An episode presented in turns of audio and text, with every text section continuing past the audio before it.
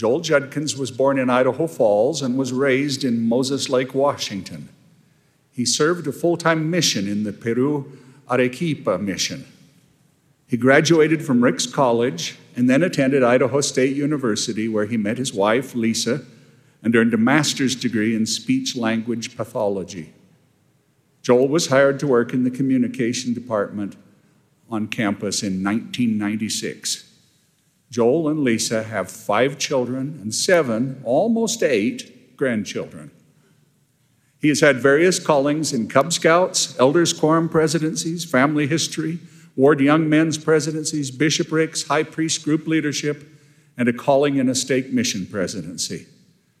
Brother Judkins was recent re- recently released from the 67th Ward campus bishopric and is currently serving in a ministering assignment. He enjoys building with Lego, drawing, gardening, and hiking. When I was little, my best friend lived exactly halfway around the block from me. It's hard to imagine these days, but I had permission as a five year old to walk there all by myself, and I did a lot. One day, the thought crossed my mind that I could probably walk to my friend's house without looking.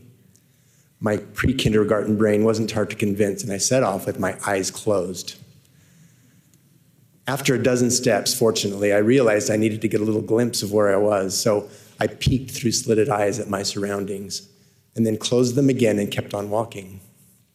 I repeated that process until finally, when my friend's house was in view, I closed my eyes tightly one last time and confidently strode forward and walked face first into a telephone pole. I learned a hard lesson that day, a very hard, hard telephone pole lesson. Unfortunately, 50 years later, I find myself running into some things and totally missing others, not realizing until it's too late that, figuratively speaking, I've had my eyes closed. Today, I want to talk about glimpses and three reasons they are important, even for those of us who have been around the block a few times. First, we can't see what we can't see. Paul made it clear that things aren't clear when he wrote in his first letter to the Corinthians for now we see through a glass darkly. And in his dream, Lehi saw both a dark and dreary waste and mists of darkness. Apparently, not being able to see well is part of our human experience. That's just how things are. We experience reality through dark mists and dark glasses. Occasionally, we might notice it's dark, but I think that often because we are so accustomed to not seeing, we don't even realize it.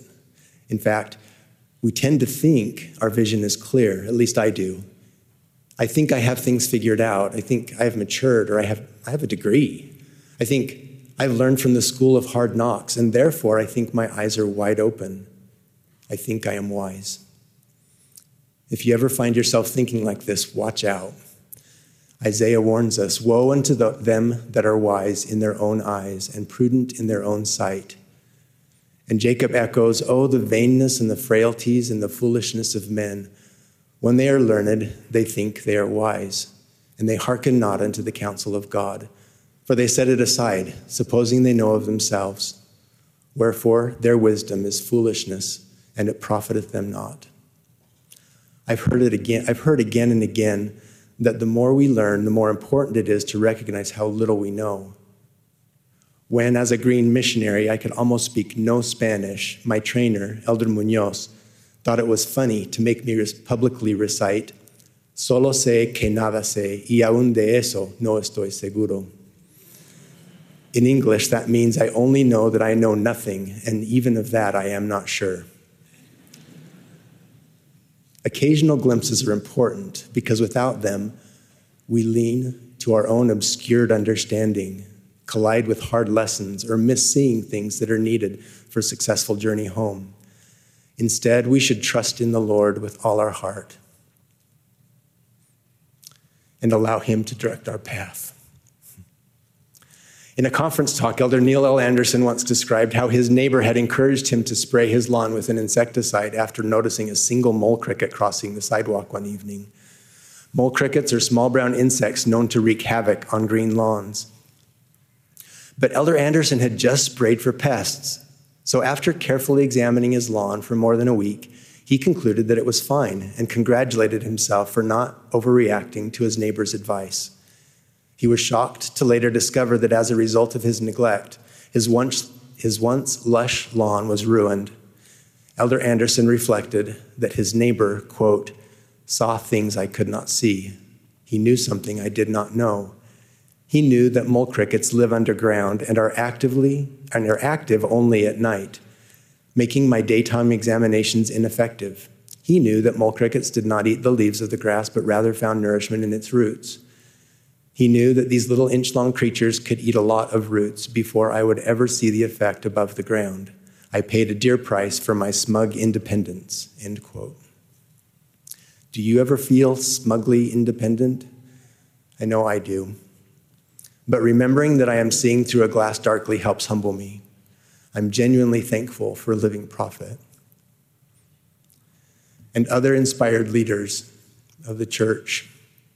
I look forward to hearing their counsel this weekend. I believe that, like Elder Andersen's neighbor, they see things I don't see and understand things I don't understand. I believe God sends warnings through his church leaders who see afar off so that the damage done to the lawn of human happiness by spiritual mole crickets can be prevented or minimized. Through his chosen leaders, God gives us glimpses of things we cannot see. A second reason glimpses are important is because glimpses act as witnesses after trials or acts of faith. Darkness gives us a chance to exercise our faith, and as a result, we accumulate evidence of things not seen. For example, in last week's devotional, Brother Curtis Henry invited us to take a leap of faith by accepting challenging church callings, even if we don't see how we can fulfill them he said that by doing so, quote, you will feel God's love more powerfully, experience his power more fully, and have a greater sense of joy, end quote. His invitation reminded me of something else I once heard about faith. Quote, when you walk to the edge of all the light you have and take that first step into the darkness of the unknown, you must believe that one of two things will happen. There will be something solid for you to stand upon, or you will be taught to fly. Sometimes students come to my office wanting advice on what major they should choose or what career they should pursue. These are important decisions, but in my experience, moving forward, even when they can't see a clear path ahead, is better than waiting for a spotlight to show them where to go. Scott Cooper, a communication graduate, recently told me that when a family friend learned about his major, the friend skeptically asked, What in the world are you going to do with a communication degree? Well, Scott wasn't sure, but he stepped out into the darkness. He took what he learned here and kept building on it. After graduation, he started out at an Idaho Falls based software company. His path has gradually unfolded from there. Sometimes there was solid ground to stand on, and sometimes he learned to fly. He never could have predicted that he would end up in his current role as Director of Network Security Business Development for the largest networking company in the world. Prayer is an essential act of faith. When we lack wisdom or vision, prayer is the act by which the will of the Father and the will of the child are brought into correspondence with each other. The object of prayer is not to change the will of God, but to bring our will and understanding in alignment with His. As this happens, we are more likely to see things clearly and catch glimpses of the way He sees them. Doctrine and Covenants 136 32 says, Let him that is ignorant learn wisdom by humbling himself and calling upon the Lord his God, that his eyes may be opened, that he may see. On a hot summer day several years ago, while pushing a lawnmower around my yard, I found myself thinking about our cherry tree Every time I mowed past it, I thought about what a pain it was. When we had first moved into our home, the tree was healthy. We picked and canned cherries, and my wife made the best cherry pies I've ever tasted. But every year, the tree became less productive and required more work. One year, a huge branch broke off, leaving the place it broke prone to disease. Another year, worms found their way into the fruit, and we had to buy costly insecticides and spray the tree regularly. Then, birds that once hadn't noticed the tree showed up in scores. They gorged on our tree, leaving little fruit fit for human consumption. So we purchased a net, an enormous net, which proved to be difficult beyond description to drape over the tall tree. After all the effort, time, and money we put into the tree, it wasn't going to produce much fruit that year either, possibly due to a late frost.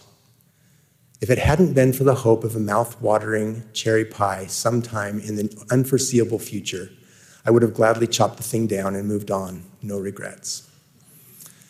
I guess I was in a pessimistic frame of mind that day because I was also I also started to think about another thing that was bothering me, home teaching. Our elders quorum was really struggling. Although we worked hard to pair home teachers with families they could bless and constantly encouraged our quorum, the numbers were consistently dismal. I knew that numbers weren't the important thing, but also that they were an indication of how well we were caring for one another. One of the most frustrating things was the fact that many of the families who, from my perspective, needed home teachers most seemed to purposefully avoid them. In the current day vernacular, it seemed that our home teachers were being ghosted, and all our efforts were for nothing. As I mowed, walking around and around my yard, I thought of, my thoughts about the cherry tree and thoughts about home teaching started to merge and became a prayer. Heavenly Father, is there a point at which I would be justified in cutting down this cherry tree? It costs so much and benefits us so little. And what about those members of our ward who refuse to meet with their home teachers? Home teaching is challenging enough. Month after month, we try to reach out to them, and month after month, they shut us out. Isn't there a point at which we would be justified in giving up on them? Like the cherry tree, I think maybe their time has come. I was surprised to have this thought enter my mind I've never given up on you. My reaction was wait, we're not talking about me here. We're talking about difficult people, you know, the difficult cherry trees. I'm, I'm just trying to help, and they aren't cooperating. I am not the cherry tree in this example. And the thought came again I've never given up on you. In that moment, I realized my eyes had been figuratively, figuratively closed, and I had run into another much needed telephone pole like lesson. The people I was complaining about were not statistics or obstacles. They were not obnoxious cherry trees that required more effort than they were worth. Our efforts couldn't possibly match their worth. But I wasn't seeing them. They were beloved children of God, His work and His glory. I had no idea what their challenges were or why they seemed to be avoiding their home teachers. But God knew. He saw them clearly, not through a glass darkly. They were not really any different from me in His eyes. He saw their divine worth and potential. He knew their hearts and their circumstances. He had not given up on them. And even though I whined in my prayers about cherry trees and priesthood service, He had not given up on me either. I had not seen my neighbors nor myself correctly. I had not been seeing God correctly either. I knew He was my Father and He loved me. What I hadn't realized was that even though He had rescued me and forgiven me again and again, He wasn't annoyed with me. His loving hand was stretched out still toward me. Even in His gentle rebuke, I have never given up on you was a reminder of the depth of his perfect love to which I had my, which I had my eyes closed. I'm grateful for the glimpses God gave me that day in answer to a prayer from my imperfect perspective. Along with prayer, I believe that temple service is an act of faith that allows us glimpses of what is real. In his book, Refuge and Reality, Elder John H. Groberg recounts that during his time as temple president in Idaho Falls, he would often overhear patrons say, Well, back to reality as they exited the temple. After thinking about it, he began pulling them aside and kindly reminding them, quote, Only that which lasts forever is real. That which is done in the temple lasts forever. Therefore, the temple is the real world. Most of what we experience out there only lasts only lasts for only a short period of time. So it is not the real world. Because you have been in the temple, however, you can take the truths of the real world with you. As you do, you will see more clearly that which is important and that which is less. This view of things will increase your peace, understanding, and joy. End quote. The real world, or eternal perspective we experience in the temple, helps us see more clearly and brings us peace, understanding, and joy. Participants on this week's devotional discussion board said that their spiritual eyes are opened by prayer, scripture study, quiet pondering, service, trials, gratitude, children, obedience, and focusing on the Savior, along with many other things. Sheila Greer said, quote, when our spiritual eyes are open, we are able to see the tender mercies and miracles of the Lord each day. He is invested in our lives. He is involved in the details. If we look to, if we look for him, we will find him in places we didn't realize. End quote. I loved the musical number today. God moves in a mysterious way. When we act in faith, we will see more clearly the mysterious way God moves in our lives. But like the people in Lehi's dream, even while holding fast to the iron rod, we will still have to press forward through mists of darkness. The iron rod is not a light switch that turns all the lights on. Spiritual vision problems are part of our mortal state. At times, we don't see the path, we don't see the obstacles in our way, we don't see distractions for what they are. We don't see the tree or its fruit, and we don't see each other. And that brings me to my third reason I think glimpses are important. Seeing each other is vital. In 1996, the year I came to teach at Ricks College, I remember employees talking about Elder Boyd K. Packer's visit the year before. One thing I was told, he said in a faculty meeting was, quote, there will be times when reading essays or listening to presentations when you will get a glimpse of who your students really are.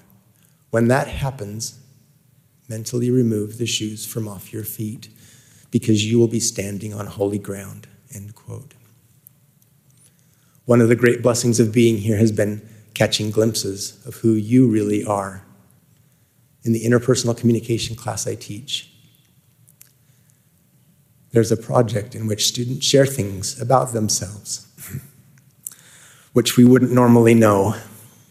I'd never thought that accordion music was particularly spiritual, but when Dane played his accordion, not only was it moving and incredible, but I caught a glimpse of who he really is, and I stood on holy ground. And I'll never forget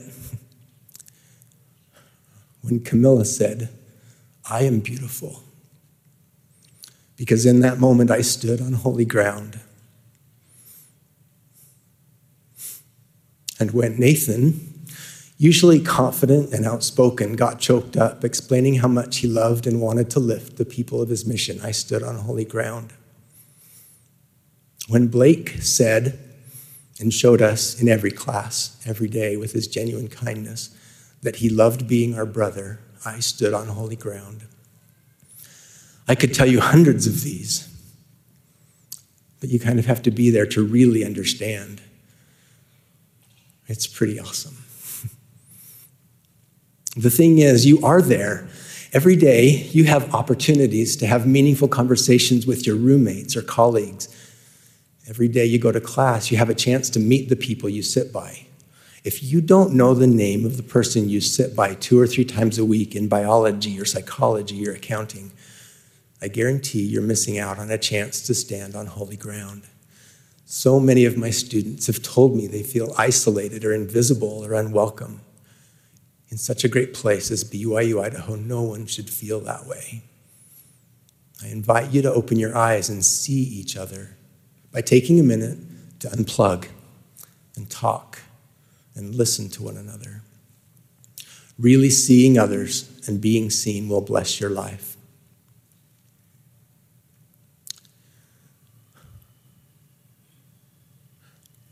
We have incredible grandchildren. I shouldn't have done this to myself. Our grandson Clark has Down syndrome. He's smart, loving, patient, tough, and kind. He rocks his extra chromosome. Still, he has some challenges. For example, without glasses, his eyesight isn't very good. But when Clark looks into my eyes and touches my cheeks with his little fingers, I feel seen. And at the same time, I catch a glimpse of heaven. I'm so lucky to be Clark's grandpa. The fact that Paul couched his remark about seeing through a glass darkly with a powerful sermon about charity makes me think that there is a connection. If we want to develop the pure love of Christ and get a glimpse of what he sees, we might want to start by seeing each other. I recently read a book called Everybody Always by Bob Goff. In it, he says, quote, For a long time I saw Jesus from a distance and thought we'd met. It still happens to me every time I avoid people God made in his own image just because I don't understand them. My fear of them leaves me only with glimpses of Jesus. What I've come to realize is if I really want to meet Jesus, then I have to get a lot closer to the people he created. End quote. As we make our way back home, we may run into a telephone pole or two, but God will always give us glimpses of our path if we trust him. I invite you to exercise faith by being obedient to his commandments, by stepping out into the darkness and making an effort to truly see each other. As we do so, it's my testimony that we will stand on holy ground. We will catch glimpses of what God sees. He sees us, and He loves us perfectly. In the name of Jesus Christ, amen.